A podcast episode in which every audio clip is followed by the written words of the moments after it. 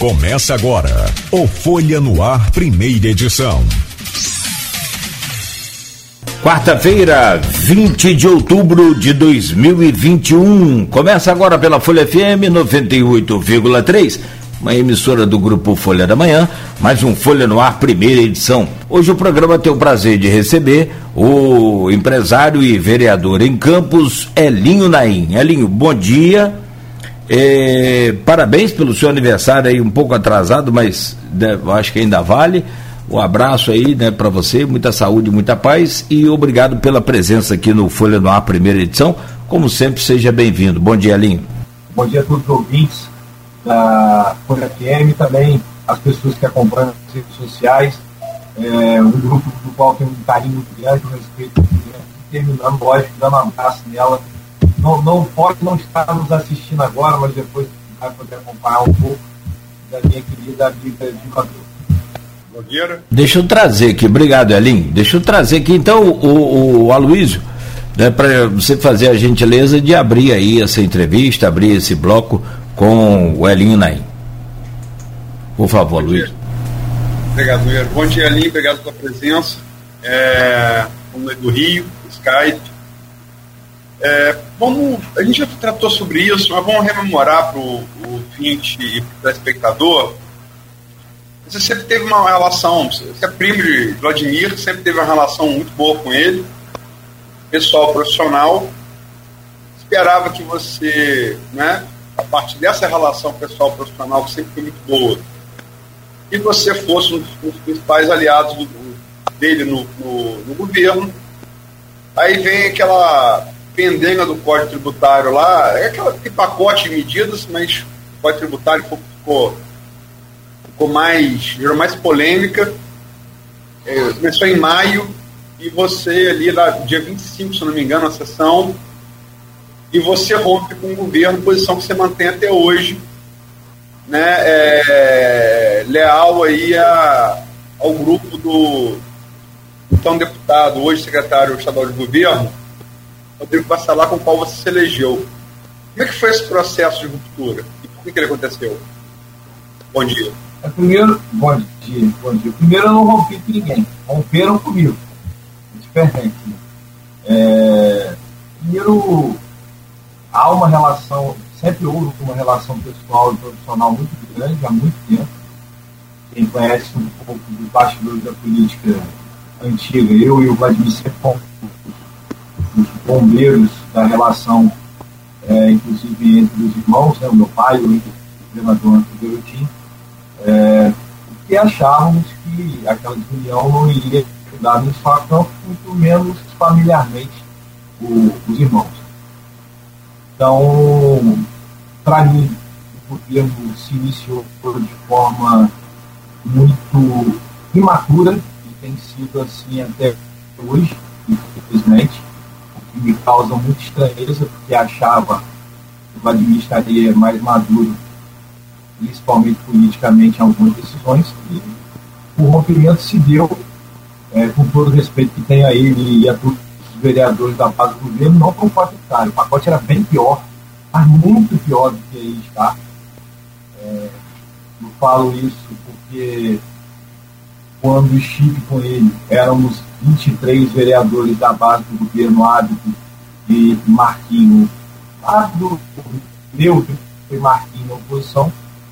E assim que eu rompi com o governo, junto com os vereadores Rogério Matoso e o Pereira, do qual temos um relacionamento político e pessoal muito grande, viu que deu aí um dos vereadores é, cresceu a cada dia, e aí o que me surpreende são as imaturidades políticas que o prefeito já vem causando desde, desde não desse movimento. Então, na verdade, eu deixei claro que não iria votar o pacote porque não concordava e não tinha lógica alguma. O pacote era muito maior, foi definhando, definhando, definhando, aprovaram a meio que a rebote algumas coisas absurdas naquela sessão horrível, que terminou três horas da manhã. E o Código Tributário a gente conseguiu, através de uma pressão lá na hora, lá dentro da pressão é, tirar da, da pauta, e depois que tiraram da pauta e, e entrou a sociedade civil organizada, e não tinha jeito. E aí, graças a Deus, eu acho, eu acho que é um, que é um, um assunto superado e o governo não retorna mais com isso. Então, eu não rompi, romperam comigo porque eu não, não votei e não votarei de maneira alguma que, como empreendedor que sou, aumentar imposto não vai ajudar em nada a nossa cidade. Seu o pai, não, não foi meu, foi deles. ok, seu pai, é, o ex-vereador, ex-presidente da Câmara, ex-prefeito de Campos, Nelson Naim, você que recebeu o programa, um pouco mais de um mês, é, colocou outras coisas nessa, nesse processo de ruptura, outra, outros fatos. Diz que ele, por exemplo, tinha dificuldade para ser recebido na prefeitura. Citou o caso não só dele, mas o caso do ex-vereador Magal, também teria tido dificuldade. É, chegou a citar uma secretária de Vladimir que teria, que embolaria esse meio de campo. Isso também, é, segundo palavras do seu pai, pesou nessa, nessa ruptura? Não, não pesou nessa ruptura, porque, é, na verdade, para quem me conhece, né, quem sabe do, do carinho, do respeito que eu tenho ao meu pai, junto com o deputado Rodrigo Bacelar é meu líder político, eu me escondi isso em todos os comentários é, na Câmara, eu, eu deixo isso muito claro, mas isso não seria um agravante, até porque eu não sou muito de estar, de estar indo lá. Para quem conhece, sabe, eu demoro a pedir, porque eu, eu tive total paciência com o eu já pedi isso na tribuna da Câmara, para os vereadores da base, inclusive para o prefeito, que se eu pedir um DAS ou um RPA para qualquer tipo de situação é, pela questão do rompimento. Eu deixei claro a ele e depois ao ex-governador, meu tio, do estava rompendo porque eu não entendia o pacote e era para mim, na minha opinião, totalmente desnecessário, como foi. E, na verdade, 90% do pacote não foi ainda, e sendo que dentro dos 90% o Código Tributário também não passou. É, você falou aí da, da, da, engajamento da sociedade civil organizada é, nesse, nesse movimento e com essa, com essa extensão de parte da base governista, você é, nela, é, impediu a aprovação do Código Tributário. É, mas talvez fosse mais correto falar que a, a sociedade civil como um todo, ela, acho que talvez se inclua mais aí o IPTU, como a questão que vai tratar nesse bloco ainda, mas em relação ao Código Tributário, mais do, do, do setor produtivo, do comércio. Né? Você, logicamente, que é empresário, você faz parte desse setor. Né? Gera divisa, gera emprego. É, e esse setor que estava, ele vinha, já teve muito poder político na cidade, né? teve lideranças como Amaro Jimenez, Murilo Diegues, o próprio Marcelo Mérida, que está no governo hoje, né? Edivar, é, Chagas, Edvar Júnior hoje, né, teve, já, já teve muita pujança política. E parecia, nos últimos tempos, ter sido perdido esse poder político desse setor importante econômico. E, no entanto, desde o governo passado, o governo Rafael, houve ali um enfrentamento, né? também a, a, a enfim, na relação do executivo do governo Rafael com a CDL, sobretudo, houve ali problemas, e dali em diante esse setor produtivo parece ter retomado esse poder político, é, culminando nessa vitória do quadro tributário. Você, como é que você interpreta isso, politicamente? Primeiro, primeiro sem querer desmerecer a nenhum antecessor, tanto do, do presidente do CDL, como também do vereador, sem querer desmerecer, mas o que aconteceu de fato foi que houve tanto firmeza da classe produtiva e do setor produtivo, do comércio, e também de 10 vereadores de maneira muito firme com é, esses, esses representantes. Então houve, eu acho que isso foi um ganho para Campos enorme, uma junção desses 10 vereadores junto dessa classe produtiva, das suas entidades, que aí tem CDL, tem é, ceramista, nosso amigo infelizmente veio a falecer, é, a CIF e todas as outras entidades envolvidas. Então, na verdade, o que houve de diferente de outros anos, ao meu ver, é apenas uma opinião, é que houve uma um diálogo muito aberto entre os dez vereadores e essas instituições. Ou seja, elas confiaram na gente e nós confiamos nelas de uma maneira diferente, talvez, dos anos, de maneira mais incisiva. Primeiro, pela união deles, que era difícil de acontecer e que tem acontecido com frequência, e também a nossa união, que era muito difícil, de dez vereadores de maneira muito incisiva e deixando muito claro a opinião contrária ao Código Tributário. Então, eu acho que foi uma junção dos dois lados que tomou essa proporção que tomou aí e acabou mudando a opinião de alguns colegas vereadores de outras lideranças políticas para que não passasse o Código Tributário. Na minha opinião, é um conjunto de coisas. Uhum. Você falou, desculpa, Aline, é, desculpa, Cláudio, desculpa, ouvinte, falha minha. Você falou. É, tá, no, no, você falou, botou uma distinção no que houve no passado no governo Rafael, dessa distinção dos 10 vereadores. Vários desses 10 vereadores, você inclusive, são empresários. Você é empresário, Rogério Matoso é empresário, é, Igor Pereira empresário, é, Rafael Twin é empresário. Você acha que é, é o fato de ter é, empresários que estão desempenhando mandato legislativo não, naturalmente não aumentou essa força do setor no equilíbrio de força entre legislativo e executivo? Elin? Elin?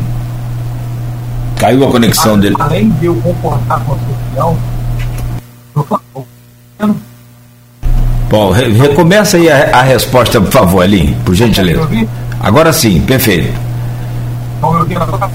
Sim, sim. Além de eu concordar com essa posição, é, é, eu acho que não só isso, mas de vereadores, não mais uma vez, não desmerecendo, mas alguns vereadores de posição mais firmes, ou seja, com mais, é, vamos dizer assim, com mais certeza de que não deve se votar tudo a qualquer preço ou a qualquer tipo de envolvimento com o governo.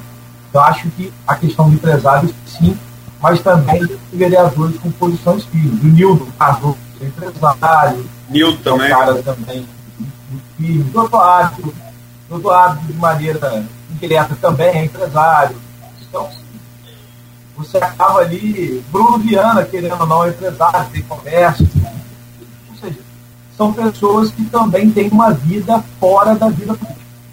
Você falou sobre o, o, projeto enviado à Câmara e aquela sessão polêmica até três horas da manhã, e polêmica extensa, né? É, e comentou que é muito pior do que está aí. O que, que quer dizer muito pior do que está aí? É, eu, falo, eu falo isso muito, muito, muito pesado, porque naquela sessão falaram que não existia pacote de maldade, etc.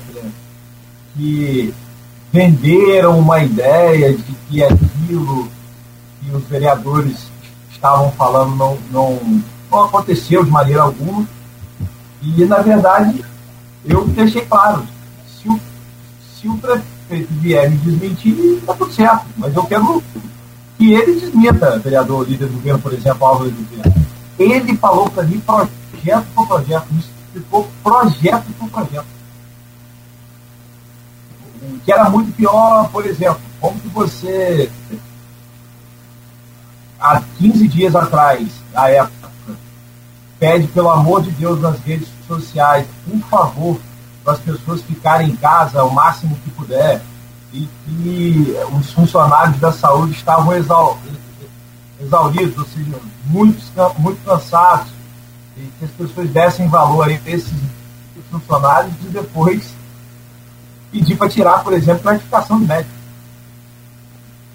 É, é uma incoerência tamanha, não tinha é, condição. É, em relação à insalubridade, tem muitas pessoas que realmente não têm que receber insalubridade, mas isso não pode ser de maneira generalizada e a toque de caixa, como que fazer. E por aí vai, Cláudio. Tem muito, é, era muito mais coisa. O projeto é muito maior do que ele foi apresentado. Sim. E com aquela questão em cima da hora também, né? É, entregue uma hora da tarde para que fosse votado até na sessão normal. Conexão, deixa só aguardar. Não, entregaram. Hum. É, pode, pode, pode, O Aloysio está retornando aí a conexão. Só avisar o pessoal que está acompanhando. Entregaram, entregaram de propósito. Entregaram de propósito exatamente para uhum. não dar tempo de. Deixa eu, deixa eu voltar aqui a, a, a situar. O, o Aloysio voltou agora a conexão. Aloysio, você conseguiu ouvir a resposta aí do, do, do Elinho Naim? Se caiu, no, a conexão caiu na metade, como é que ficou aí, por favor? Eu, só, eu ouvi, fiquei curioso. Eu queria que você dissesse Álvaro Oliveira, e aí eu não vi, eu caí. Ah, sim. sim. Eu tive até medo do que, que a Aline falou, um pesado, que a conexão não Repete aí, ali, por favor. Disse, eu disse na sessão, o vereador Álvaro Oliveira, líder do governo e outros vereadores estavam vendendo as pessoas, infelizmente, não existia esse, o tal pacote que era aquilo que estava sendo apontado no e que eu falei com todo respeito, e tem isso é, em vídeo, em rede social, o vereador, o senhor, com todo respeito, não estava. Eu quero que o prefeito minta, porque ele me explicou o projeto por projeto. Inclusive, o, repetindo para quem não acompanhou e para isso não acompanhou, como um, a, retirada de gratificação de médicos onde 15 dias antes ele pedia, pelo amor de Deus, para as pessoas ficarem em casa, porque os médicos, médicos e toda a área da saúde estava muito cansada e que as pessoas tinham que ter um pouco de compreensão. O que demonstrava à época, eu falei isso com ele, é total incoerência. Há 15 dias você pede, pelo amor de Deus, para as pessoas ficarem em casa, porque senão eles iam pedir demissão. Depois você pede para tirar a gratificação. Qual a coerência? Não tem. É até. Por isso que eu falo, dele que me surpreende muito é a imaturidade. Né? Eu não esperava isso.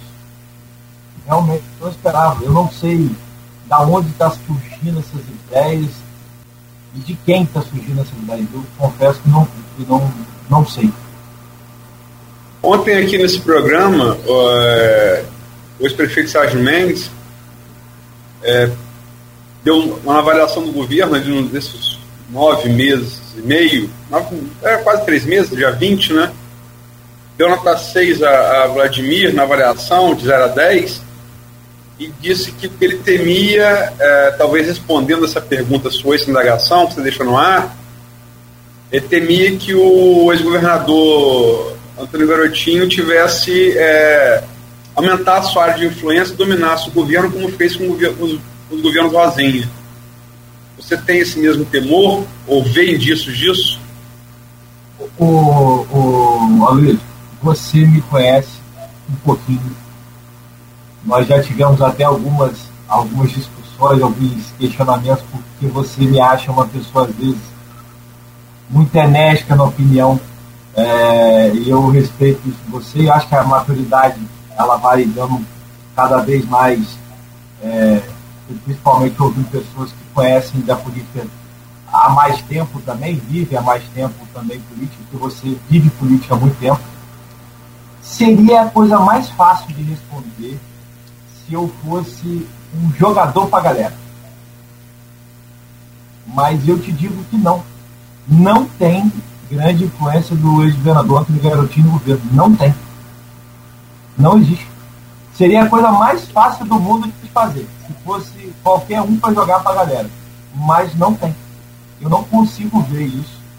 Até porque, com todo o respeito que tem a Vladimir, o pai não cometeria os erros imaturos. Ele poderia cometer outros erros, mas esses erros imaturos politicamente que Vladimir tem feito, ele não cometeria. Não cometeria.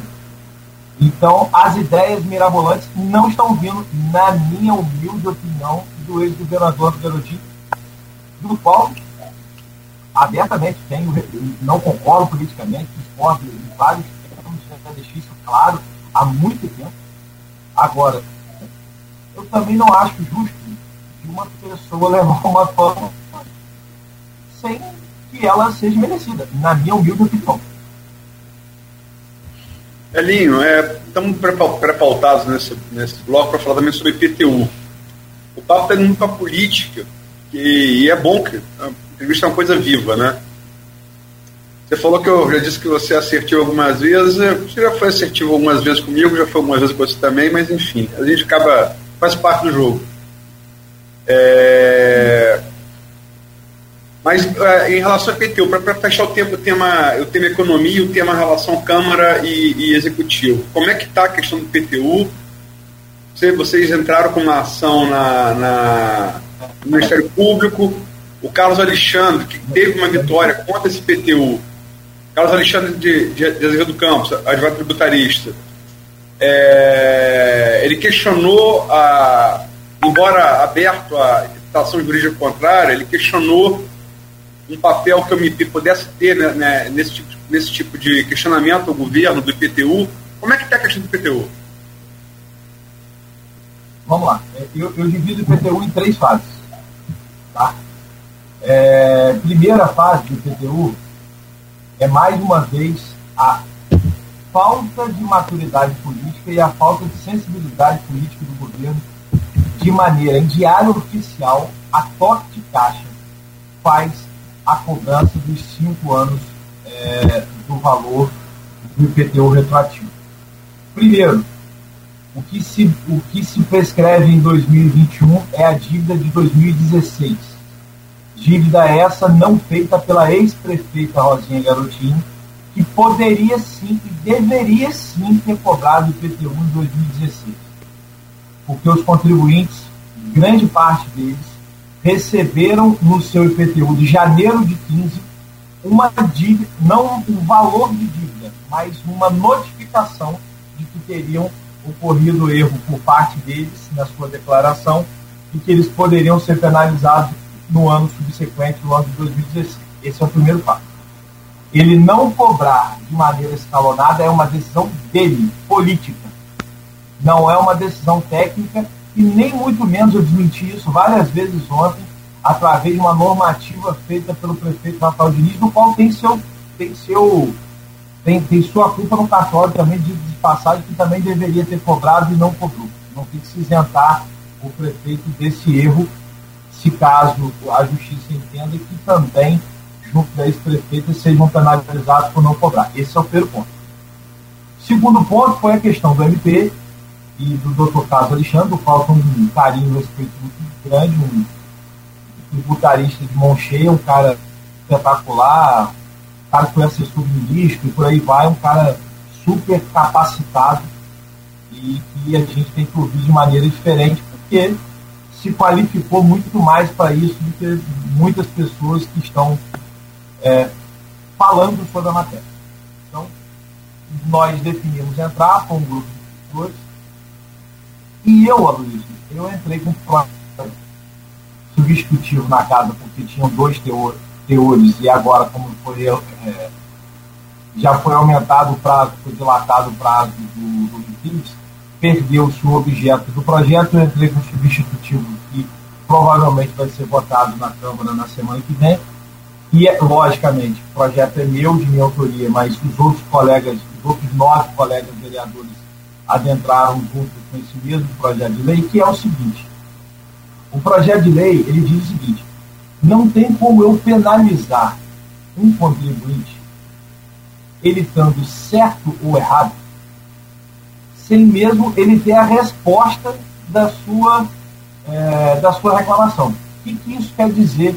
Só para as pessoas entenderem, e aí a imprensa vai ser muito importante nisso, Ninguém dos vereadores quer que não seja cobrado o IPTU de quem deve. O que a gente quer é o seguinte: primeiro, quem cobra IPTU, quem define a, a, as, as, como deve ser cobrado, ou seja, a metragem quadrada, o que pode ser cobrado por parte do município ou não, é a Secretaria de Obras junto com a Secretaria de Fazenda.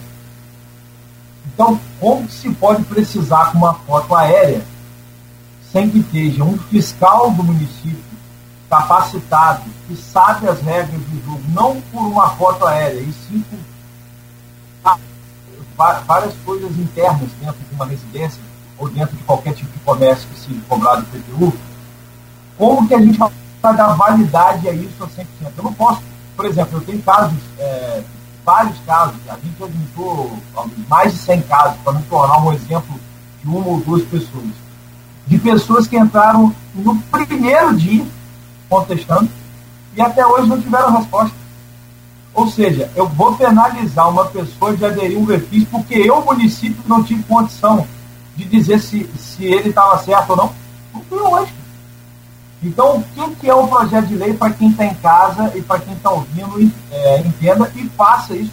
Eu deixei claro isso e eu, eu, deixei o, o vereador, o do governo, Álvaro Oliveira, saia justa, porque ele me disse é, ontem, e aí eu falei, já que é isso, o vereador, o senhor não vai ter dificuldade nenhuma, nem do senhor votar, nem muito menos o, o, os vereadores da base do governo. Quando você entra, Luiz, com um processo administrativo, seja ele qualquer, qualquer que for no município, automaticamente a dívida é congelada.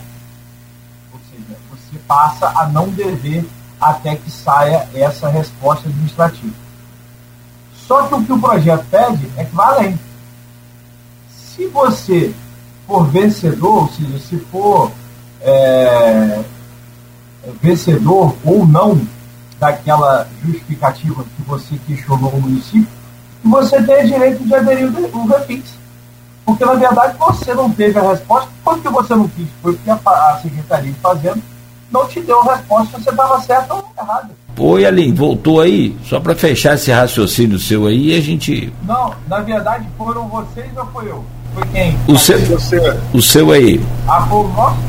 É. Não, é só, só para estar tá finalizando o terceiro ponto, de maneira bem sucinta para o ouvinte e para as pessoas que estão acompanhando as redes sociais, o projeto de lei diz o seguinte: você contesta a prefeitura.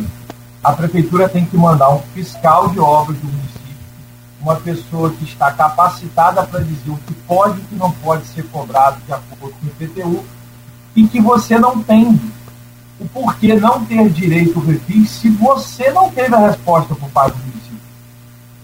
Se, ah, então quer dizer que eu, contribuinte, vou ter que assumir uma dívida do qual eu tenho provas que eu não, que eu não devo.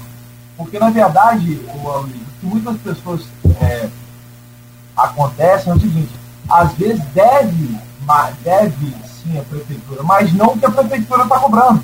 Pessoas que têm, fizeram uma reforma na casa, mas que não é a reforma que está sendo solicitada pela prefeitura. É, garagem sendo cobrada e que a gente sabe que não tem que ser pago, e outras coisas mais. O que, infelizmente, não pode se comparar uma foto de drone com várias especificações técnicas que são cobradas pela Secretaria de Obras para se comprar um valor de um IPTU. Na minha opinião, é isso que o projeto de lei deve ser votado na semana que vem. Tem gerado muita reclamação, são centenas de reclamações, é muita área coberta, como garagem que você citou, sendo cobrada como área construída, que a gente sabe que não é, né? Por isso que só vai ter legitimidade se o fiscal de obra for não tem como, Luiz, é humanamente impossível. Tanto que eu falei ontem, ontem foi uma briga na Câmara, uma desculpa, desculpa chula do governo, de que não se prorrogou para 31 de dezembro, o pedido da, dos vereadores independentes da oposição, porque não teria tempo hábil. Vai chegar em dezembro de 22, ou, ouça o que eu estou falando, vai chegar em dezembro de 22 a Secretaria de Fazenda não vai ter respondido a todos os processos processo administrativo de contestação de IPTU. Vai chegar a IPTU de 22, não vai ter respondido, o que é humanamente impossível. Pode triplicar o número de funcionários da Fazenda que não vai conseguir. Sim, sim. A demanda é realmente muito grande. E, bom, vamos fazer um intervalo comercial, meu caro Elinho, a Luísa, você que nos acompanha também. É, rápido intervalo, a gente volta na sequência, tem muitos outros assuntos para que a gente possa né, abordar aqui com, com você, vereador. E então a gente já já retorna e, e fala mais sobre isso. Um detalhe que eu estava querendo lembrar: os telheiros, por exemplo, né, uma hora já avançou aqui, depois a gente fala sobre isso, das cerâmicas.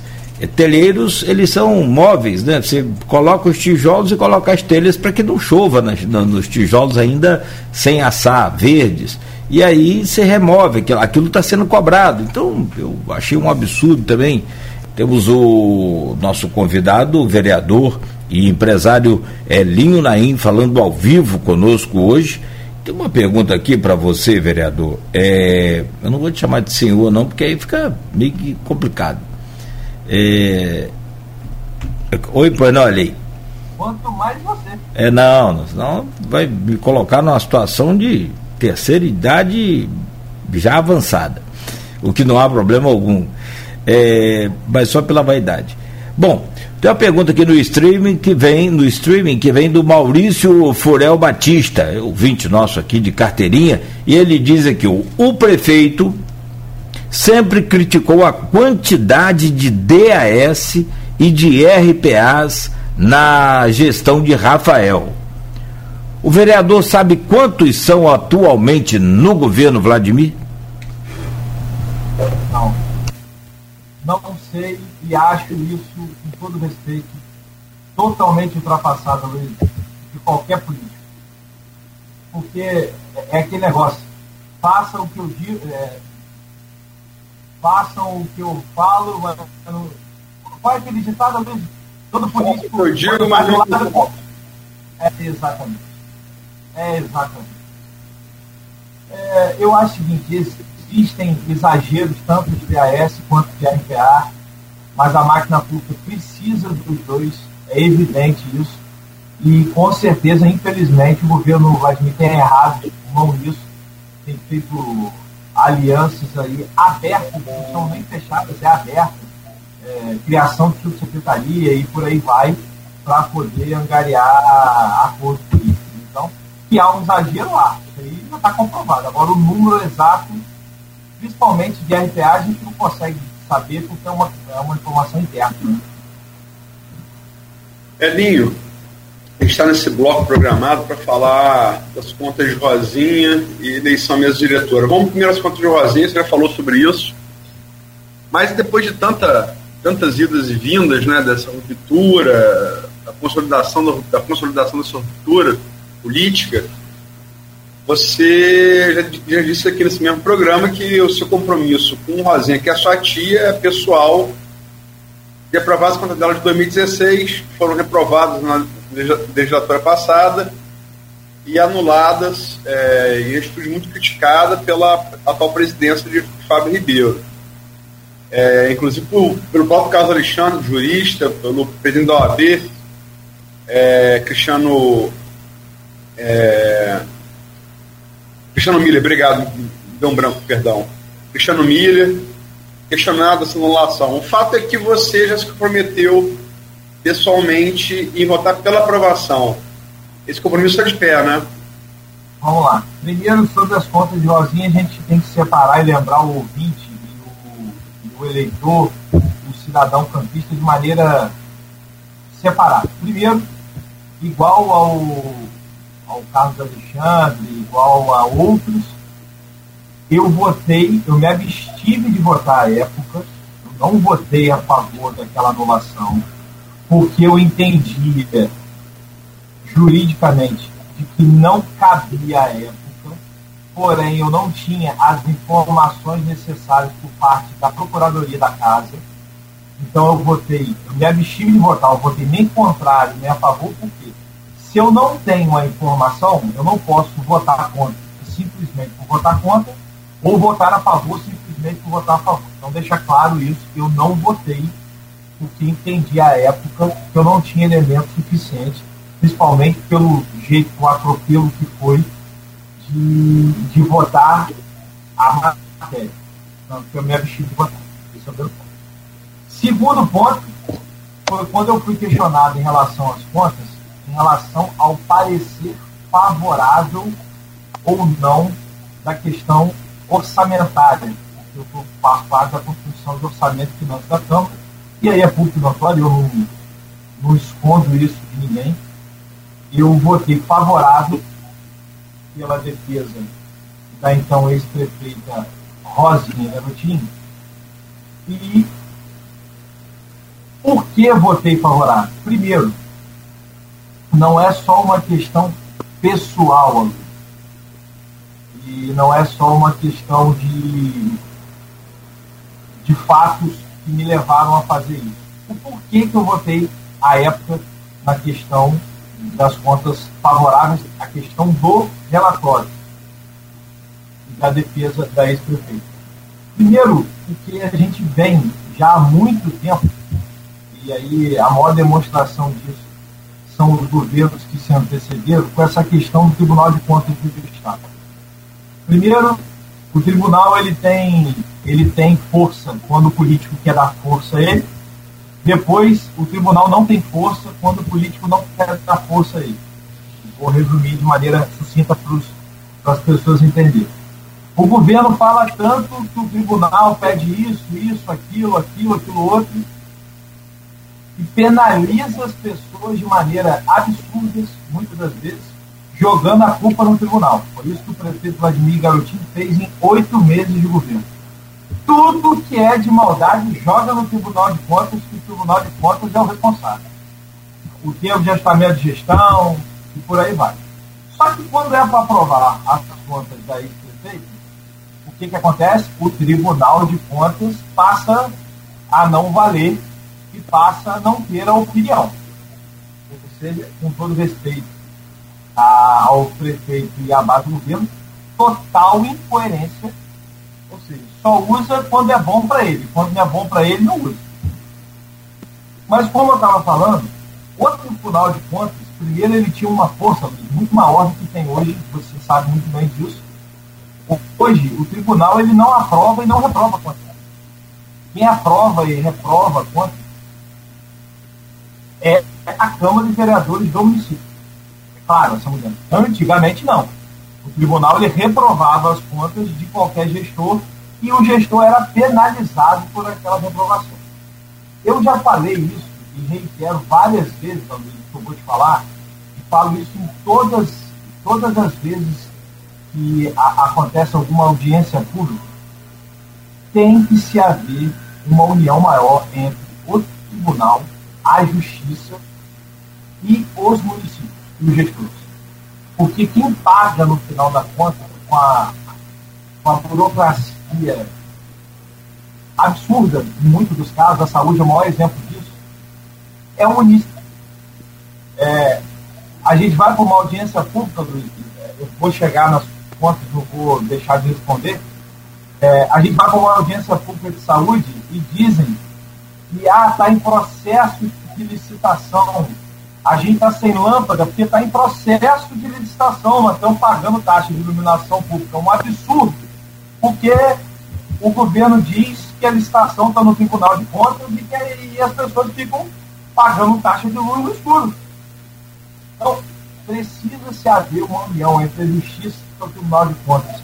E o governo, de maneira transparente, não só quando ele quer usar o Tribunal de Contas, ele tem que ter a opinião Tribunal de Contas, como inteiro, igual eu estou tendo.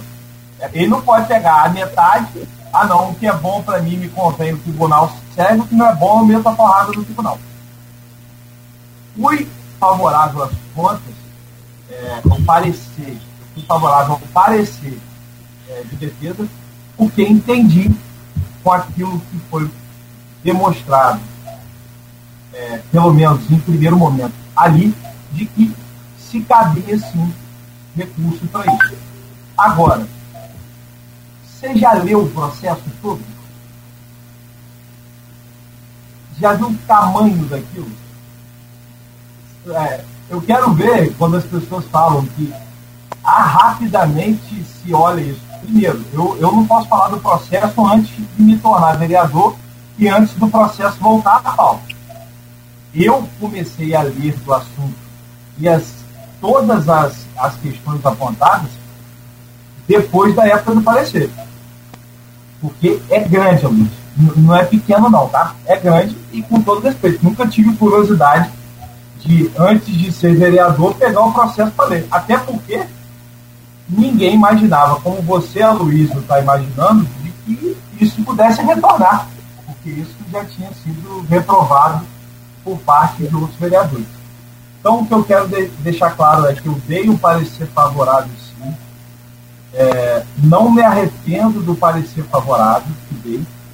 Estou cada vez mais estudando para realmente ter certeza, na minha opinião, de que essa relação com o Tribunal de Contas ela não pode ser apenas por um lado. Ela tem que ter a pessoa, o gestor ou o político tem que ter coerência de falar o que é bom e falar o que é ruim do tribunal e não simplesmente jogar para a galera quando é, é ao meu favor, o Tribunal de Contas é bonzinho, quando é contra mim, o Tribunal de Contas é ruim.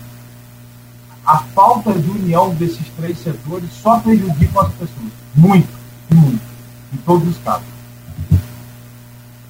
Elinho, é, colocado as contas de Rosinha, temos a eleição mesmo diretora da Câmara. A gente estava falando aqui no intervalo, estava em contato com outros vereadores. É, o que se fala é bastidor, bastidor de Câmara é sempre um negócio meio borbulhante, né? É, se fala muita coisa. O que se fala é que é, o fato de. Garotinho aqui na sexta-feira disse que o grupo dele, qual você teve a extensão aí, via Vladimir, vai lançar dois candidatos federal, pode ser o próprio Garotinho, se tiver condições jurídicas, né, e Marcelo Mérida seria o segundo. Você tem dois é, candidatos naturais, que são é, Bruno Dauari, que é deputado, e Clarice, se Garotinho vier, sairia de federal para vir estadual. Mas ele falou um terceiro, que pode haver um terceiro nome, né, fica mais provável se ele pudesse candidato a federal acho que é, é, ele falou que seria, seria mais pro, parece mais provável abrir um terceiro nome estadual do grupo, né? É, e muito se fala de, desse nome que seria Fábio Ribeiro é, ou é, Juninho Virgílio, são respectivamente presidente né, e vice da e vice da, da Câmara. Ela é mesmo diretora é, tem que ser, ela tem que se dar, é uma prerrogativa de cada presidente, né, convocar, mas ele tem que fazê-lo é, até o final do, do, ano que vem. E o que se coloca aqui nos bastidores, você você está pensando nessa eleição.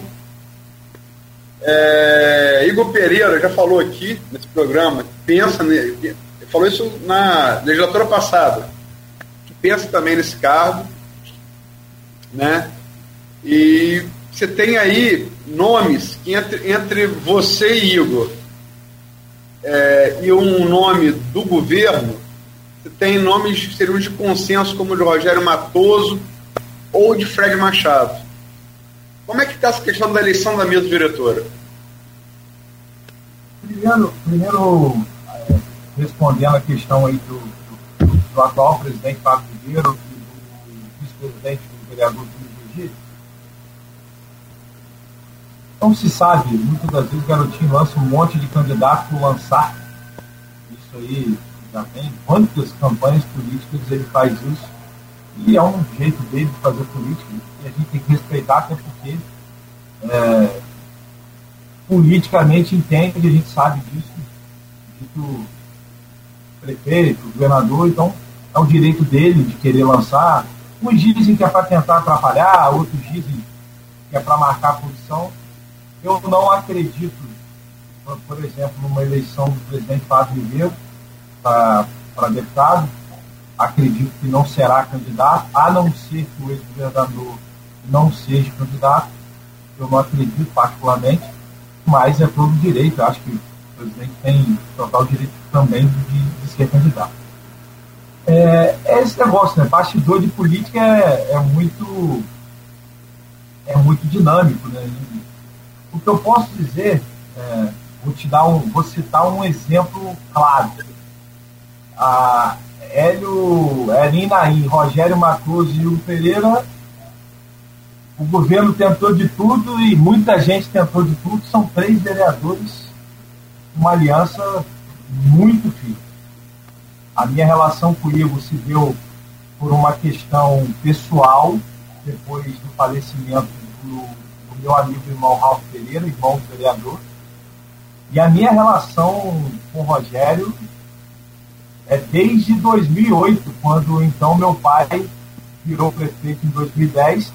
E eu digo com todas as letras, ele sabe. Meu pai elegeu o Rogério Matoso presidente da Câmara, vice-presidente e depois presidente da Câmara. Meu pai escolheu o vereador Rogério Matoso e o elegeu presidente da vice-presidente da Câmara, consequentemente presidente da Câmara. Nada escondido, isso foi é, falado, eu falei pessoalmente com o ex-governador Antônio Garotinho, à época líder político, de que era um desejo meu e principalmente do prefeito que o vice-presidente da Câmara fosse o vereador Rogério Matoso, por ser um vereador de total confiança do meu pai e hoje de total confiança minha. Então, primeiro, não há nenhum tipo, nenhum tipo de vaidade e nenhum tipo de, de qualquer racha político desses três vereadores que eu acabei de citar. Não existe a possibilidade. É, segundo, o que um grupo independente de oposição está pensando é se é viável ou não, e a gente está demonstrando que é viável, uma eleição para combater uma possível candidatura de governo. É, a ligação com o presidente Fábio Ribeiro hoje na casa é boa. A minha ligação com o Fábio já teve até ruído, isso foi, foi amplamente divulgado, mas hoje a minha relação com o presidente é muito boa. Acho que talvez que às vezes eu acho ele pouco ouvido por parte do governo, muitas das vezes, mas a oposição no grupo independente entende sim que temos condição, talvez, de brigar por uma eleição na diretora.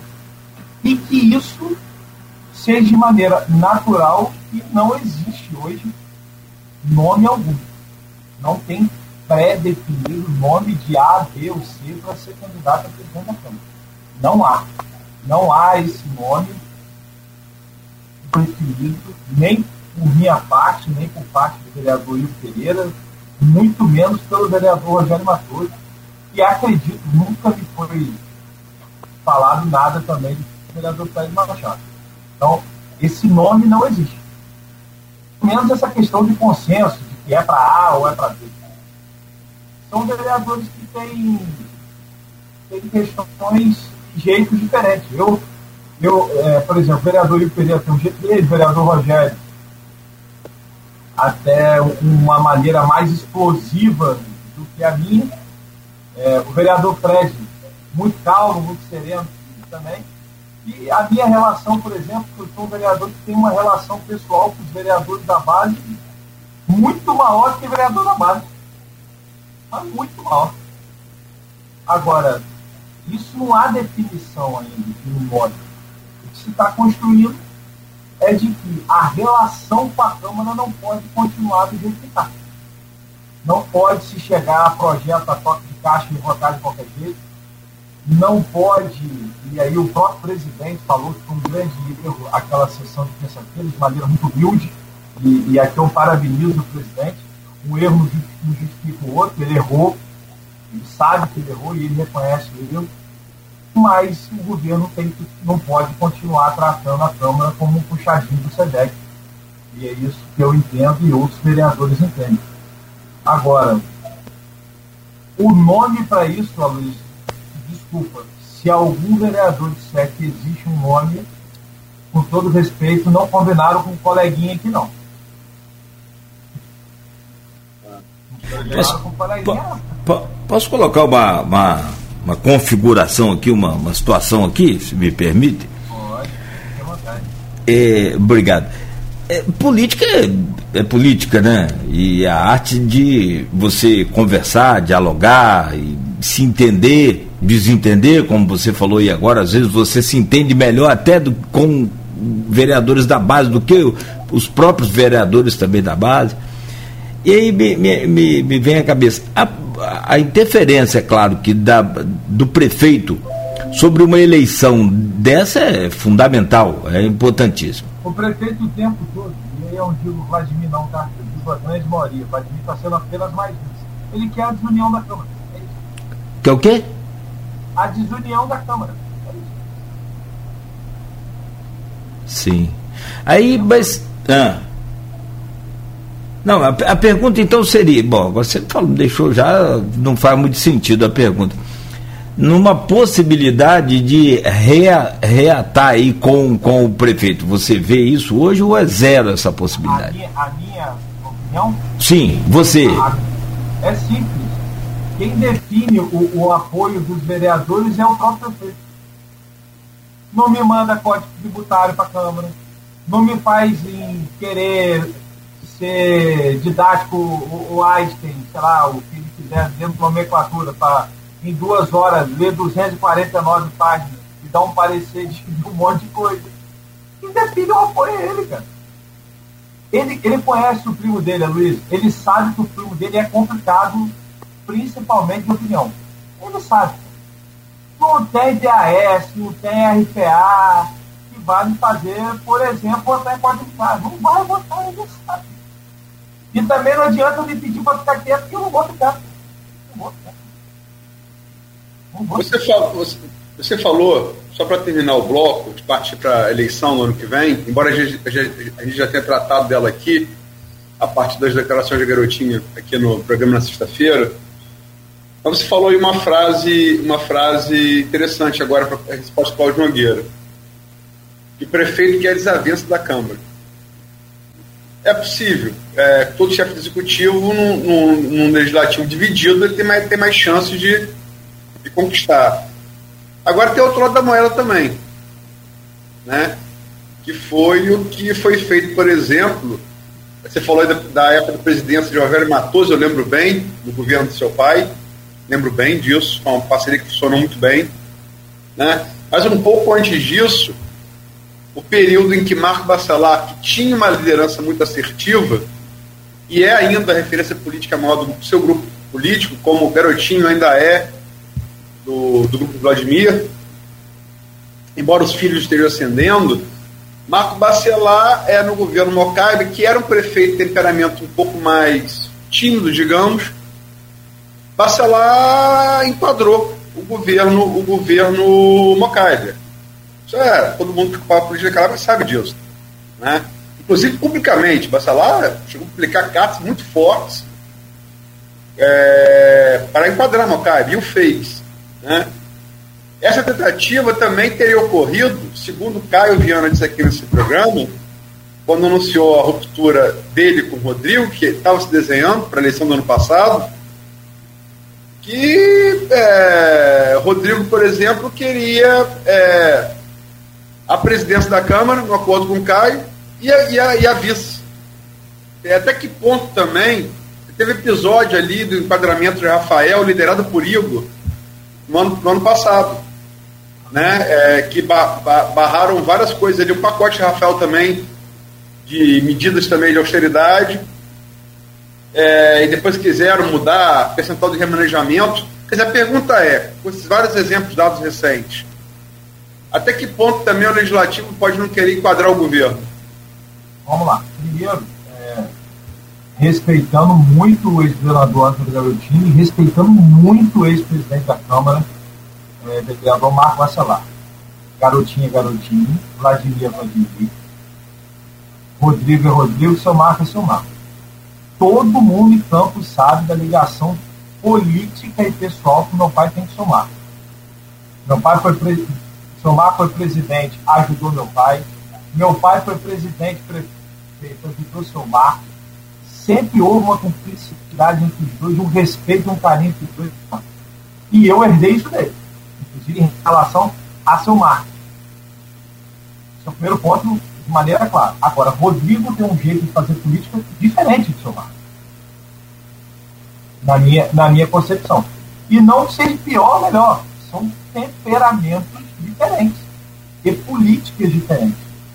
É, seu Marcos, além de ser um cara muito explosivo, que sempre foi um excelente presidente de Câmara, digo de passagem, para os vereadores também, sempre é, correndo atrás, mesmo se o cara era de oposição ou independente, mas que a luz do cara fosse trocada quando ele pedisse, o, a Secretaria de Saúde atendesse as demandas do meu pai, do vereador Edson Batista, e, por exemplo, do vereador Nilo Cardoso, e por aí vai. Então, isso, diga-se passagem, acontece. O que está acontecendo é o seguinte: se tem uma coisa em oito meses que eu posso dizer é que depois que eu dou a palavra, eu dou a palavra e não volto a ficar na palavra, não. Eu não tive interferência quando eu, eu dei a palavra, já rompido praticamente com o grupo do ex-prefeito. Eu disse que eu iria dar parecer favorável às contas e dei o parecer. Eu era achincalhado na Câmara por outros vereadores e, e pela base do governo. Você não, não vai fazer, vai falar. Dei a palavra cumpri. Todo mundo, rapaz, vai ficar contra Rodrigo, porque é primo, é compadre, é isso, é aquilo, não sei o quê. Dei a palavra que não votava no Código Tributário, avisei que ia romper. Eu, Igor e Rogério, através de uma aliança. O vereador Igor de maneira muito correta, rompeu com a fundação, entregou todos os carros, junto eu, Rogério, todo mundo. Então, uma coisa é você querer mandar na prefeitura. Outra coisa é você querer que a prefeitura te respeite e que cumpra as coisas que tratar. A política é feita a, a, longo prazo exatamente de palavra e cumprir. Eu larguei o governo Vladimir Garotinho sem, é, sem ter um RPA no governo do Estado. Um RPA. Quando eu rompi com, com, com o Vladimir, não tinha um RPA no governo do Estado. E Rodrigo não me pediu para sair da base do governo.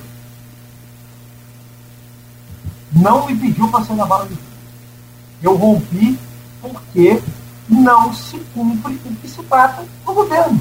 É simples. Eu disse isso no plenário da Câmara. O problema do prefeito é que, em vez dele ouvir as pessoas que querem o bem dele, porque eu falei isso no, na tribuna da Câmara. Quem gosta de alguém de, de verdade, Luiz, não fica dizendo amém para ele toda hora, não.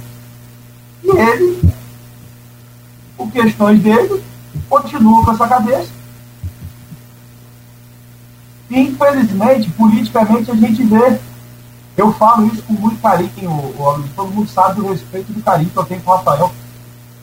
Todo mundo sabe, eu, eu deixei público notório isso. Eu não tive sequer partido para ser candidato. Eu teria todos os motivos para estar chateado com o Rafael. Todos os motivos. Principalmente em relação política. Eu não tive nem partido para ser candidato. Mas Vladimir está cometendo erros parecidos. E muito parecidos. Rafael, infelizmente, teve a sua rejeição muito mais aflorada de maneira muito mais rápida pelas questões dos projetos sociais, foi um grande equívoco dele. E eu falo isso desde o primeiro ano de governo com você, você sabe disso. E um, um, e um outro erro. Porque Rafael não tem política hora no governo. E não tinha dinheiro também para fazer política. É Só que o Vladimir, do lado político, ele, é, o Aloysio, hoje, era para a gente estar falando de Vladimir com 23 vereadores um nível de aprovação lá no quieto. Ele tinha tudo para ter 23 vereadores e um nível de, de aprovação lá no quieto. E aconteceu três, eh, aconteceu três coisas que eu falei com ele há pouco tempo. Ele realmente queria diminuir a base dele de apoio do governo, porque ele achava, à época, achavam ele e todos os estudiosos lá do governo que tinham muitos vereadores ele queria aprovar o pacote da maldade e aprovar as contas da mãe dele. E de fato eu acredito muito nisso, que ele não queria que eu rompesse com o governo. De fato, eu acredito nisso, eu não, eu não desacredito disso, não. Aí eu tive com ele e falei, parabéns por você. Você não aprovou o código, vai reprovar as contas da sua mãe e ainda rompi com você. Parabéns, conseguiu as três coisas. Só que do ponto de vista prático, foi isso que aconteceu. O código não passou, o pacote veio 90% menor as contas, ele só diminuiu o lastro dele para aprovar as contas da mãe e ainda rompeu comigo. Estamos com o Elinho Naim, vereador e empresário, conversando conosco hoje no programa. Deixa eu chamar o Aloysio aqui para ele abrir esse bloco, por favor, Aloysio.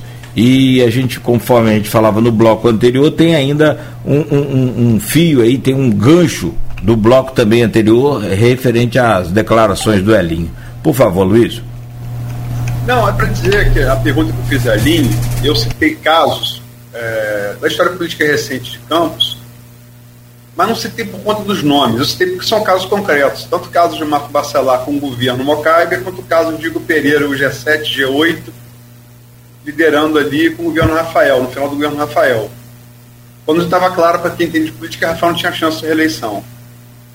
É, mas eu, eu é, e Elinho respondeu é, marcando as diferenças que eu concordo que existe entre, entre os nomes, entre Garotinho, Vladimir, Marco Bacelar e, e, e, Rodrigo Bacelar, mas é, eu não quis fulanizar, eu só dei os nomes porque são casos concretos.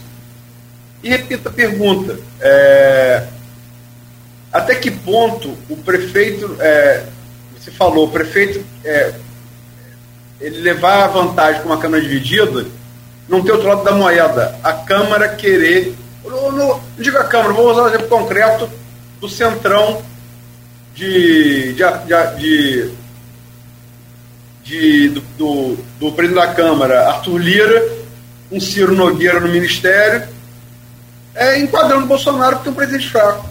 Né? Eu vou dar, eu vou é dar um exemplo. exemplo. Eu vou dar o meu, eu posso dar o meu exemplo. Posso falar de mim. Vamos lá. O que eu faria caso estivesse num bloco, seja sendo o nome ou não, bom, é apenas para que o prefeito dê respeito e cumpra o que ele tratou. O problema, o problema de Vladimir hoje, com os vereadores que não estão, te dar, eu posso te dar um exemplo? Todo mundo, todo mundo sabe em Campos que ele tratou a Fundação do Esporte com um monte de gente. Todo mundo sabe que a Fundação do Esporte do Juventude foi prometida para quem é professor. Então, política, quando você tem política certa, correta, política trata com. Trata com. Ah, eu, eu. Eu vou dar o meu exemplo. O meu exemplo é diferente. Eu, quando eu fui apoiar Vladimir no segundo turno, eu não fiz. Eu não fiz. E quando eu rompi com ele, eu não rompi porque ele não me deu XDAS, XRPA. E se ele for onde, ele venha me desmentir. Eu não, eu, Hélio Montezano de Oliveira, não rompi com ele. Eu fui claro na frente dele e do pai. Não vote para votar, e se votar, eu vou votar contra. Ah, não tem que fazer. Faça, fazer outra parte. Então, o meu lado, e aí o, o, onde eu faço parte, o que vai ser cobrado é cumprir o trata e manda. Tem problema desgastante, Luiz? Não vamos ser fortes. Manda, deixa estudar, vê qual é a saída. E não pegar um 38, bota no ouvido e dá um tiro vou fazer isso. Não vou. Então, eu não vou falar, por exemplo, nem de Centrão, nem de Bacelar, nem de. Eu vou falar por mim. O que eu exigiria? Primeiro, tratou com o vereador cumprir. Não é chantagear prefeito, é tratar e cumprir. O problema é que o prefeito trata com ponto. Tratou e não cumpriu. Não é comigo, não, com muita gente aí. Te deu exemplo da Secretaria de Saúde, de, de Fundação de Ponte foi prometida a Bruno, foi prometida a Twin, foi prometida não sei quem e deu no que deu. Todo mundo sabe então a história É. é eu... Respondia, Luiz, dessa vez? Não, sim, porque eu, eu, eu, eu, eu só eu não queria fulanizar, entendeu? Eu queria fulanizar. Mas eu, eu falei por mim, minha opinião. Eu jamais chantagearia eu jamais botaria contra a parede por algo que eu não achasse que era correto. Não faria isso. maneira alguma. Vamos lá, Nogueira, você tem mais uma pergunta sobre esse Não, é só uma colocação do lado do, do, dessa. Como também a Luísa disse de passagem, não iria a favor do prefeito se ele não cumprisse o que ele, tem, o, o que ele prometeu. É dos dois lados, tá? Por isso que eu falo, se tem uma coisa que não podem falar de mim é que eu dei a palavra e não cumpri. Teve uma reunião antes da, desse projeto polêmico entrar na Câmara e que alguns vereadores participaram. Não sei se você participou, foi na casa de, de Garotinho aqui na Lapa. E não, que... Eu já tinha rompido. Você já tinha rompido. Eu rompi. Na, eu, eu, inclusive, isso deu um ruído entre eu e o ex-governador, porque eu fui muito enfático com ele, porque no sábado foram sete horas de reunião. Sete horas. A Luiz sabe da, da reunião, ele mesmo noticiou a reunião, entre os quatro. Eu, meu pai, o pai dele e ele. E a Luísa me questionou depois, pô, você foi na reunião, eu falei, assim, não, Luísa, eu não fui na reunião no domingo. E não fui mesmo. Ainda fui citado lá, é, mas é complicado, né? Não vai ficar com a gente não. Deu Elinho, desculpa, pode, pode falar. Não? Vamos partir para a eleição, a gente roçou, é, repercutindo a entrevista Garotinho, mas é circunscrito o grupo político dele, o qual você já disse que por A mais B deu vários motivos, explicando por que você rompeu. É, e seu, o líder do seu grupo político, ao qual você está falando que em off é fato, você deu várias provas de demonstração de, de, de, várias demonstrações de lealdade. É uma coisa que eu acho boa que você puxou do seu pai, né? Você tem isso, seu pai sempre teve. É, e Rodrigo, logicamente, que é, é candidato, no mínimo, a, a, se manter onde está, o mandato que tem, que é de na LERJ, né? Tem uma eleição governador aí, e como eu disse no, no início do programa, embora muita gente hoje ache que é Cláudio Castro está com Bolsonaro, e Cláudio Castro não quer brigar com ninguém, pelo contrário, mas ele pode caminhar via essa, essa chapa aí majoritária, governador e senado com siciliano, siciliano do PT, e tudo indica que Lula, quer dizer, Lula é o favorito das pesquisas, Bolsonaro pode desidratar, enfim. Como é que você vê esse quadro nacional interferindo no estadual interferindo aqui no regional para a eleição de 2022? É, primeiro deixar claro o meu total apoio à reeleição deputado estadual Rodrigo Barcelar, que é candidato à reeleição declaradamente. É, se tem uma coisa que eu sei 100% é que em 2022 eu estarei na campanha do deputado de maneira aberta e direta e muito, muito ligado, porque entendo e sei da importância que o deputado está sendo com o município de. É, e aí, diga-se passagem, com seus erros e acertos, porque da mesmo discurso que eu uso com o Vladimir, eu uso para Rodrigo. O que o Rodrigo erra, eu falo, ele pode ouvir ou não, na maioria das vezes ouve sim e respeito. Não me obriga a nada, diga de passagem, eu já deixei claro, eu demonstrei claro que eu não sou marionete de ninguém, e Rodrigo é um, é um líder diferente, ele não obriga ninguém a nada. Então, é um mérito que tem que ser dado a ele por isso. É, e acho, eu, eu, vou, eu vou vir da rede, eu vou vir da municipal para federal, de maneira diferente do que você perguntou. O prefeito Vladimir Garotinho apoiar Cláudio Castro, para mim vai ser, caso isso aconteça, uma das piores hipocrisias e piores demagogias políticas da história que esse homem tem ajudado o município de Campos, que esse governador tem ajudado o município de Campos. Se ele não tiver o apoio, não só do cidadão de Campos, mas do prefeito de Campos, seria uma hipocrisia tamanha. Hipocrisia é a palavra que configura. E eu, eu, eu, eu torço para que ele não o faça, que ele cumpra o que ele mesmo disse no CDL para todas as pessoas que lá estavam, e se hoje o servidor da prefeitura recebe dias, é graças ao governador Paulo Castro.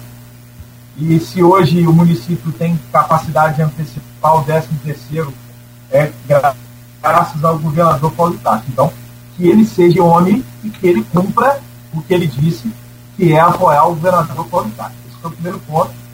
Aí eu não estou falando de garotinho, estou falando do prefeito Vladimir Garotinho. E estou falando da base política que ele hoje é o líder. Porque hoje, realmente, os valores se inverteram. Rodrigo é o líder do seu Marco, o seu Marco é uma questão familiar, de liderança que ele também existe. Não declara a liderança política do grupo, não é mais do pai, é dele. É, é fácil. Esse é o meu. A eleição do governador Cláudio Castro, eu cada vez olho de maneira diferente, porque ele tem se, se demonstrado, e Rodrigo junto dele, um poder de articulação muito boa, dos bastidores, isso é uma, um fator preponderante. E eu e você, Luiz, sabemos bem disso. Lembramos que o Pezão tinha 2% na pesquisa, 2%, 2,5% da pesquisa e acabou acontecendo a reeleição do, do governador Pezão. É, e, na verdade, hoje Cláudio tem um poder de algo, inclusive com o próprio prefeito do Rio, que você citou na matéria aí. Acho, acho eu que tem muito a ver com a sua opinião, eu concordo inteiramente com a sua opinião. Não sei se isso se sustenta até o final, pelo menos é a minha opinião. Também acho que não. Então, eu vejo muita possibilidade do governador Cláudio Castro se reeleger, se eleger, mas se reeleger, no caso, o governador, que não poderia ser candidato à próxima legislatura. E, diferente de outras pessoas que às vezes fogem de algumas respostas, eu não fujo. Eu, eu ainda, por mais que eleitoralmente isso não, não se defina para um vencedor, para um ganhador, eu ainda gostaria de ver uma terceira via na eleição. É a minha opinião como cidadão. Eu, se tivesse um nome, se for construído um nome de, um, de uma terceira via, eu seria uma pessoa que poderia ser bem adepta a essa terceira via, porque eu não, não consigo ver nos dois pontos uma, uma maneira de convergência, e eu falo muito que o diálogo é importantíssimo para que tudo aconteça. E não vejo isso em nenhum dos dois lados. Não vejo isso.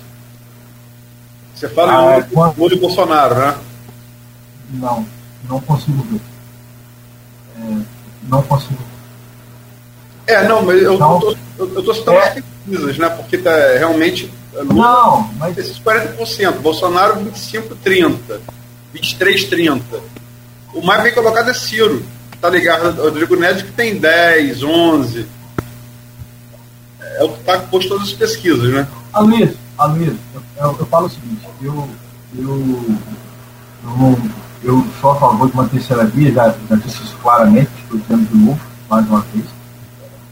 Mas se houver essas duas opções à época, a gente vai ter que escolher, mas eu ainda torço e ainda acredito que pode acontecer aí uma terceira via. Mas o que eu quero, o que eu estou querendo dizer é o seguinte, é, ninguém pode negar a influência do ex-presidente Lula. Não tem como se negar e, e, eu falo isso, e eu não falo, eu não, não votei, nunca votei no PT. Nunca votei. Nunca votei no PT. E acho muito difícil disso acontecer. Não posso dizer impossível, mas acho muito difícil disso acontecer. Rapaz, olha lá, hein, Claudio. Agora, agora. Mostra no, palanque, no palanque com Ceciliano e Lula é difícil você nesse palanque, não, hein? Rapaz, acho difícil. Acho muito difícil. Vamos ver. Acho muito, acho muito difícil. Até porque eu entendo. Isso feijão em político, só não vi boi voar. É. Mas o que eu estou querendo, o que eu tô querendo dizer de maneira muito clara é o seguinte: se a gente for para números, política também é número, não deixa de ser número. Bolsonaro ganhou a eleição com 55 milhões de votos contra 45 milhões de votos do pior prefeito da história de São Paulo e de Lula preso. Gente, é, eu aprendi isso, contra fato um argumento. 55 a 45, o cara deu 45 milhões de votos, não só o cara, né, mas muita gente que não queria Bolsonaro também à época. Foram 45 milhões de votos, o cara preso, o pior prefeito de São Paulo. Dizer que a gente aqui dá, falar que Lula não tem influência, é, seria uma hipocrisia. Para mim ele não tem, mas, mas para a maioria das pessoas ainda tem uma grande influência. Isso é integrado. Não, negar a influência do Lula no político brasileiro é, é vou além, é, é burrice, né? É negar o fato. Agora. Para mim, Lula, Lula teve um grande fator. Ele foi muito inteligente. Ele, ele deixou que fosse inteligente por ele, na verdade. Ele, ele colheu muitos frutos do que foi plantado, minha opinião pessoal ou do que foi destruído né, nos anos. Mas, enfim. É... Também, também, também, também. Vamos combinar, o principal opositor de Bolsonaro é Bolsonaro, né? Ele é o principal opositor dele. Mas, enfim, é...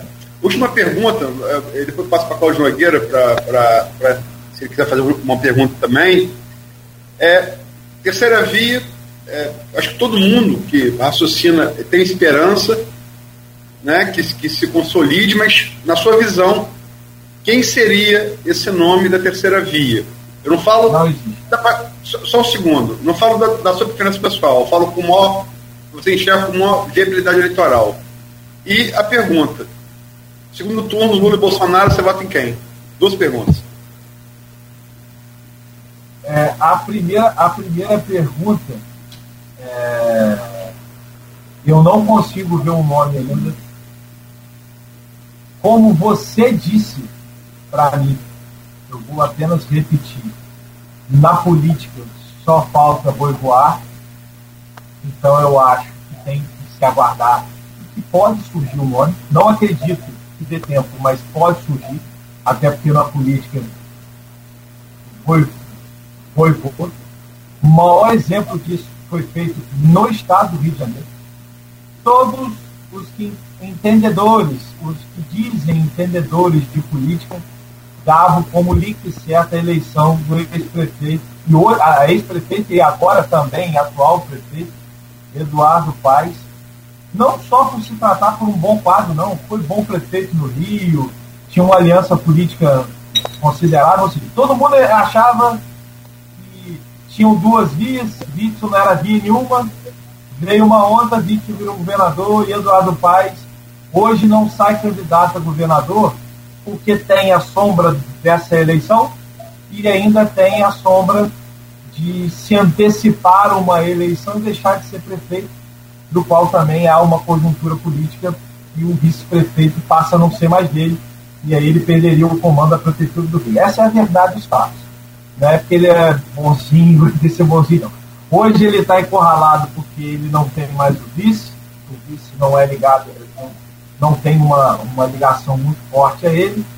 E ele também tem uma sombra de uma eleição ganha, que quando ele foi ver que era ganha, ele tomou uma calça reada gigantesca e fez a eleição. Agora, me permita fugir da segunda resposta. Hoje eu não tenho essa resposta para te dar. Infelizmente não tenho. Se eu disser que eu tenho essa resposta, eu vou estar mentindo. Botar, vou usar a expressão sul, com 38 na cabeça. Você vota em quem? É isso aí. Vou fugir dessa resposta. Essa aí, eu não tenho, Luiz. Na verdade, eu não tenho. Se eu disser que eu tenho a resposta, eu vou estar mentindo. Eu não tenho a resposta. Ah, perfeito. Mas posso, posso, posso. Eu vou te dar uma. um pouquinho de dica. Vou te dar uns spoiler. Eu dei pistas. Eu sei, dei eu pistas. Dei pistas. Dei pistas. Eu tenho muita, é. eu tenho muita dificuldade. Muita dificuldade. Muita. Agora, posso ser. Eu, eu, eu ainda tenho a esperança ainda. É, o brasileiro tem esperança sempre. Eu tenho esperança. Vamos ter. Tem que ter. Se tiver esperança, vai ter o quê, cara? Mais nada. Eu tenho esperança que Vladimir amadureça. Então, por que eu não posso ter esperança nisso? Até porque eu falo isso com coração, a partir todo mundo sabe a minha ligação pessoal, cara todo mundo sabe.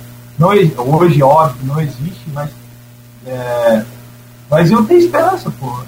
Porque eu quero que desse. A, a Luiz, Diferente de muito político que tem aí que joga pra galera, e eu poderia, por exemplo, jogar pra galera, dizer que garotinho é o mentor de tudo, que ele é o teoria da conspiração, que ele quer explodir o planeta e tal.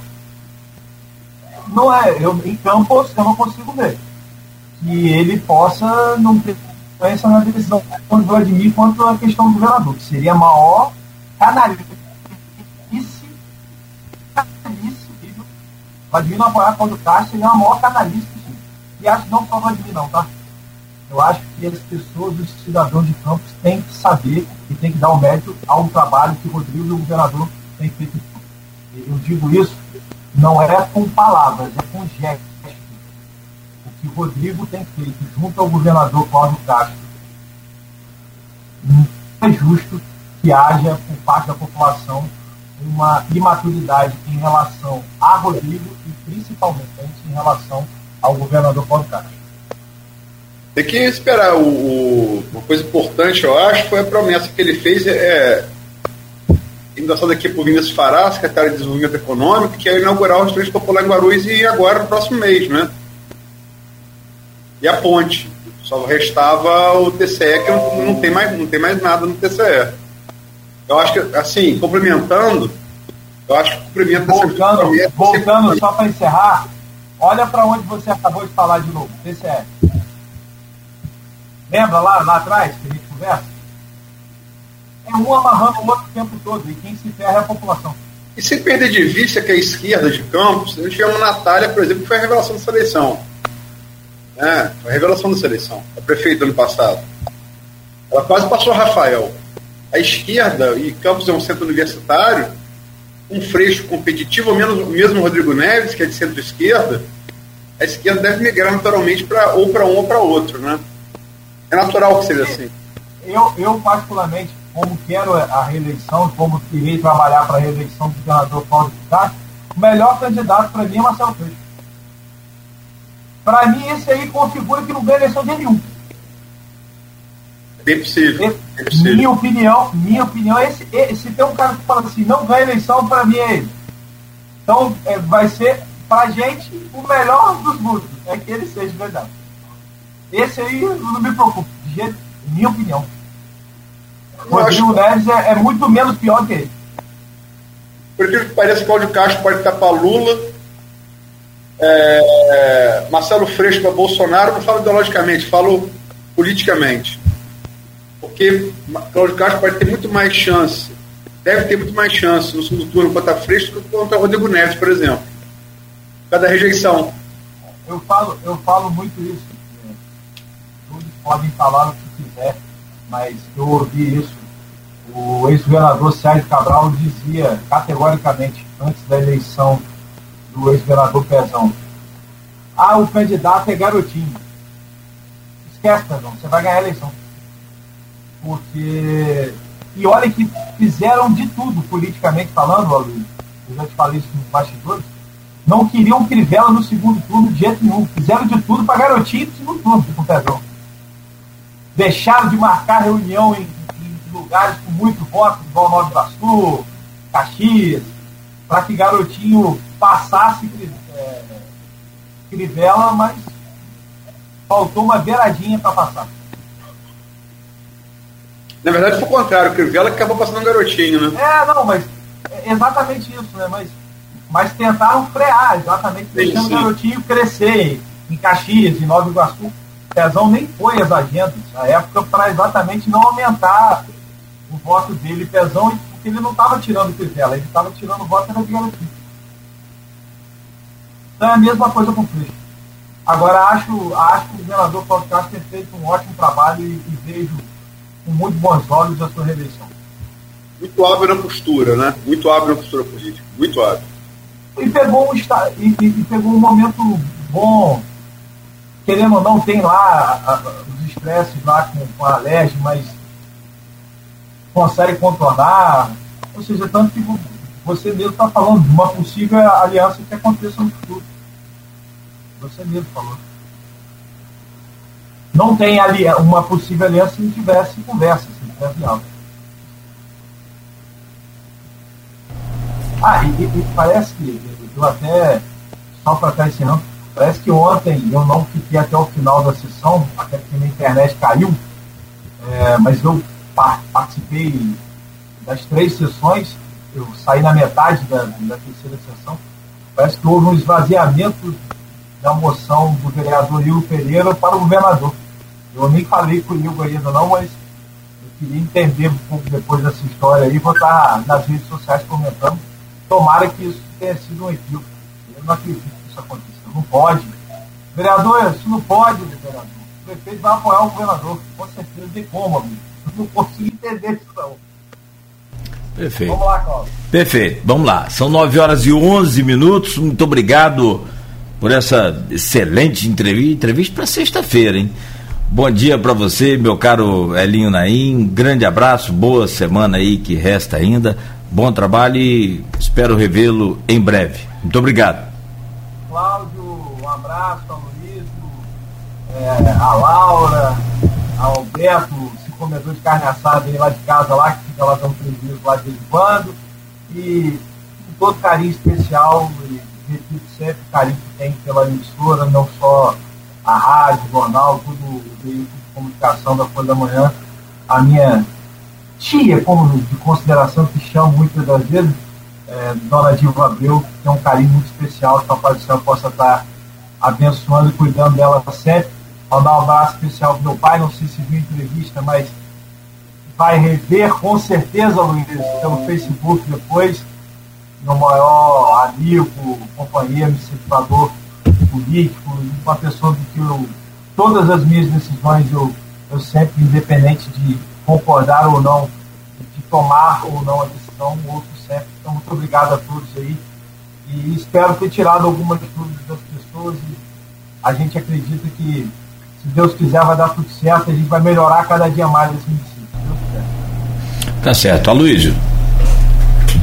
Agradecer a Lin. É, eu entrevistei ele algumas vezes. Eu acho que foi a melhor entrevista realmente que você deu aqui nessa rádio. Comigo, pelo menos. Mostra evolução. Independente de, da concordância ou não, até porque não cabe entrevistar, entrevistador ficar concordando, cabe fazer pergunta, né? É, mas muito, muito boa a sustentação, a argumentação das respostas né, e desejar aí sorte e, enfim, que embora Campos esteja em processo de recuperação econômica, tem sinais aí, retomada de voos internacionais, abertura de voos para a Europa, né, a arrecadação, o próprio Sérgio Mendes falou aqui ontem, deve chegar a 2,3 bi, que não tem algum tempo, né, o município, então parece, o preço do barril petróleo também ajuda, né, é ruim para por um lado, porque a gasolina é muito alta, mas é bom, porque é de petrorrentista, né? Está 80 e tantos dólares, então está tá subindo. Enfim, são fatores que indicam, mas é nada disso vai ser possível sem uma relação respeitosa, mais, mais harmoniosa com a Constituição entre executivo e legislativo, né? entre legislativo e executivo. Agradecer a Elinho, foi realmente uma bela entrevista, concordo com o Nogueira, mereci uma sexta-feira, mas fica aí para a próxima e anunciar amanhã, a gente vai ouvir aqui o Danilo Barreto, candidato a vereador é, em São da Barra, bem votado, mas sobretudo na, na, na sede do município, mas não se elegeu. Está é, em Santa Catarina a trabalho agora, enfim, para ter um. A gente falou que São da Barra no início, né, com base na postagem de Arnaldo Neto, uhum. e por nascimento do vereador da base, é, da base, ontem com críticas ao governo Carla, que acho, como morador de Atafona, é, vários anos, acho justificado assim, e a irmã está falando um pouco sobre isso aqui. Perfeito. É um rapaz novo da nova geração, né? Sim. Assim como essa geração de, de Alinha, essa geração que está vindo aí, Bruno Viana, que é um pouco mais novo ainda, né? Ah, acho a qual me sinto vovô perto do Bruno. É, é. É, mas mais ou menos entre você, cara. 13 anos, cara. 13 anos? Eu tenho 37, eu acho que o Bruninho tem 24. Por aí. É. Não, eu tenho 12 anos mais que você. É quase a mesma coisa. Eu tô maneiro. Um abraço. Mais uma vez, obrigado. Eu acho que foi a Jovens à Vista. Obrigado aí pela, pelas opiniões que estão por quanto ao Luiz. E como sempre, à disposição, a, sempre que precisar, a gente vai estar de, como sempre, à disposição da Folha. Tá certo. Valeu. Grande abraço. Muito obrigado mais uma vez. A Luísa, você também, muito obrigado e até amanhã, às sete da manhã, com o Folha no Ar, primeira edição. Só não esqueça, porque hoje tem jornal Folha da Manhã nas bancas, já desde cedo e também nas casas dos assinantes.